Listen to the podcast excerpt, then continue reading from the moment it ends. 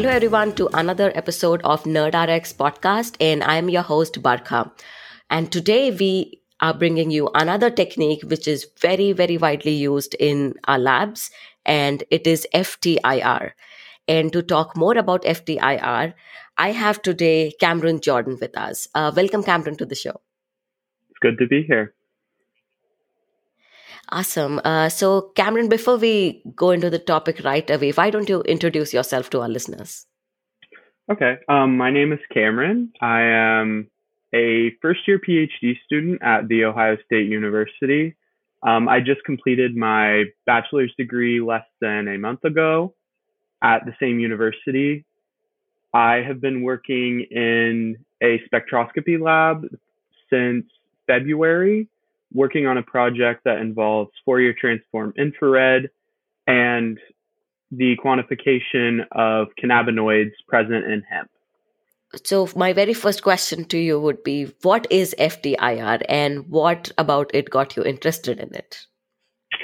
So I was actually more interested in the cannabis industry rather than the specific spectroscopy that we would be doing, but I saw a very good opportunity to work in an analytical laboratory and get the skills that I would need to continue as a professional in the industry. And I just kind of learned all of the material that I needed to in order to use the technology to create models, to collect data, and to ultimately communicate my work. So I got interested in it because I was taking a class for my major, food analysis, and the professor was, I really just enjoyed working with him, and I approached him about working as an undergraduate in his lab, and he agreed. So that's how I've gotten here so far. FT-NIR is a spectroscopic method that uses the infrared portion of the electromagnetic spectrum. That is broken down into about two subclasses of FT-NIR. There's near infrared and mid infrared. They just utilize different regions of the spectrum. Okay, and why do we need FT-NIR? Like, why is it so important, and what are its uses?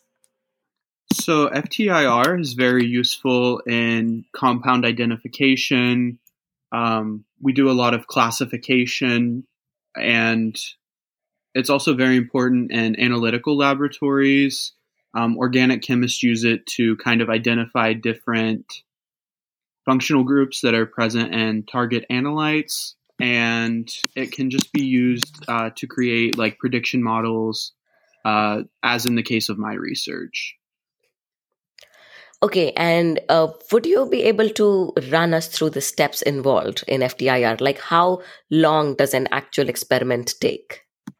Yeah, so it depends on the type of FT-NIR you're doing. In the case of the near infrared that I'm using for my research currently, it takes about 10 seconds to collect a scan.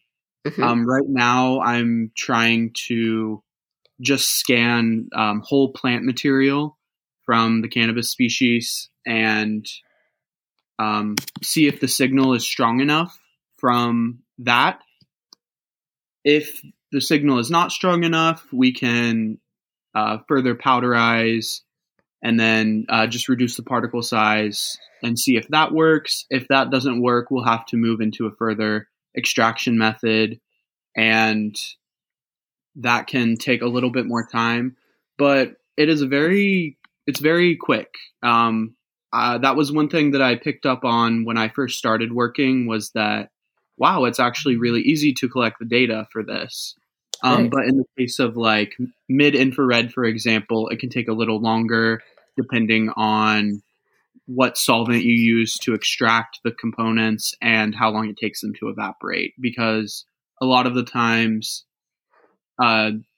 mid-infrared is used mostly on crystallized samples Right. I remember in my PhD, I used to do synthesis, and after our final step, like before going to NMR or mass spec, we would first quickly run to the FT-NIR because our compounds had a very distinct carbonyl groups. And if we see the carbonyl group at 1780, if I'm not wrong, we would be like, okay, we have made progress. So it is a very quick and easy, and I think like a robust technique to identify your functional groups. Yes. And like you said, in the case of synthesis, you can use it to monitor the progress of organic Correct. Reactions. And I just think it's overall a relatively very cool technique. Yeah. Yeah. I think it's really underrated, but it gives you a lot of information, especially for us when we used in context of monitoring our reactions. And it was great. Like if you don't see the carbonyl group, there is no point going to the next step of the reaction anyways. So what would you say, is there any alternative techniques you can use other than FT-NIR? So there are actually a lot of alternative techniques to FT-NIR. Like you mentioned, NMR is it's a rapidly growing field, especially in the food industry, for rapid identification and also quantification. For my project, we actually use LC-MS-MS data to serve as our reference data. And that's the kind of technique that we're trying to replace or speed up in the analytical testing process of hemp right now. So let's talk about the expertise. Is it an easy technique to learn for a completely newbie? If someone has absolutely no idea what FT-NIR is? Yeah, I can actually answer this from the side of a newbie because okay. I had no idea what infrared was before I even started. Right. And it was honestly the easiest science that I have ever done to collect data. There was no tricky extraction that had to be done. No derivatizations, it was just a very straightforward technique. You scan what you're trying to analyze, and then you collect the spectra. And then once you've collected enough spectra, you can move on with the modeling. Okay. And is the analysis part difficult? So the analysis it can be relatively difficult. We use a lot of multivariate statistics. Like I mentioned, partial least squared regression. We're also looking at principal component analysis and SIMCA, which are classification methods. And we are also now looking at more computer-based modeling, such as support vector machine and artificial neural network algorithms. Okay, it sounds like an easy technique to learn. So what would you say are the advantages and disadvantages of FT-NIR? I would say an advantage of FT-NIR is definitely the time of analysis. You can almost get instantaneous results, like in the case of the near infrared, the 10-second scanning. It's very easy for a new person to use. I would say the disadvantages are sometimes the signal cannot be strong enough from some of the target matrices that we are working with. And there can also be a lot of noise introduced into some of the spectra. So you kind of need to know the chemistry behind why does your spectra look like this? Should it look like this? And what does it mean if it looks different than what you expected? So how do you deal with the noise issue? So there are a few different things that we can do. On the hardware side, we can adjust and change some of the parameters that we use to collect the data to make sure that the signal-to-noise ratio is good enough. There's some pre-processing that can be done. Noise removal and filters. to kind of filter out some of the noise and kind of pull out more of the specific regions of the spectra that you're looking at. The filtering is a good technique. It gets you more clear spectra, essentially. But before we pre-process our data and before we build our model, we just like to make sure that the spectra it makes sense. Okay, so let's discuss the cost associated with it. Is this technique easy to set up in any lab? And once you have the machine, what about the consumables? Is it expensive or affordable? It's relatively affordable as compared to like an LC-MS. For my project, the sensor that I use is about $5,000 compared to an LC-MS-MS being $350,000. It also depends on the type of hardware that you're using. So there are a range of infrared devices. So there's more portable options that are relatively inexpensive and I think would be very good options for labs that are growing or just starting out.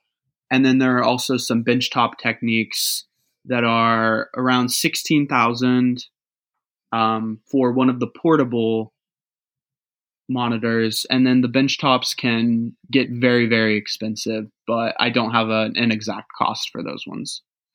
Right. I remember the FT-NIR, which I was using, had a diamond on its base. Mm-hmm.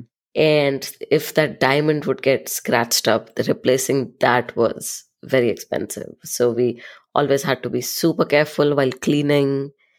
And that was the one important thing that we were taught.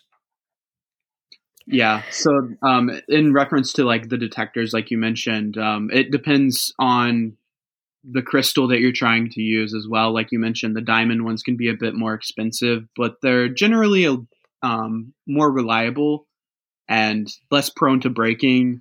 For example, there's zinc selenide crystals that are very easy to break. I haven't done it yet, and I hope I never do. Yeah. So is there a fun fact about FT-NIR? There's FT-NIR can just be called IR. But okay. The FT kind of makes it more applicable. Before the use of Fourier transform, it was very hard to interpret the spectra. But a lot of modern compounds, such as like NMR, it's not called FT-NMR. So I think the FT is very specific to IR. Okay. And as always, my last question to you would be, do you have any interesting articles or protocols or any resources that would help our listeners? And I would link that down in the description. Yeah, so my lab recently published a paper, kind of what I have been doing with the hemp as well. It's called A Novel Handheld FT-NIR Spectroscopic Approach for Real-Time Screening of Major Cannabinoid Content in Hemp. That was done by my peer mentor, C.U. Yao. Okay. I will make sure to have that linked down in the description. And, well, that was it for today's episode. FT-NIR is a very cool and easy technique to learn from what we have listened. And I hope, listeners, you found this interesting. And thank you so much, Cameron, for giving us your time and walking us through FT-NIR. Of course. Thanks for having me on, Barkha. Yes. And listeners, I will catch you next week for another episode for the podcast. And in meanwhile, if you have any suggestions about topic or if you wish to come on the podcast and discuss a technique, please feel free to email me at barkha@nerdrxpodcast.com. And remember, it's good to be a nerd. Bye.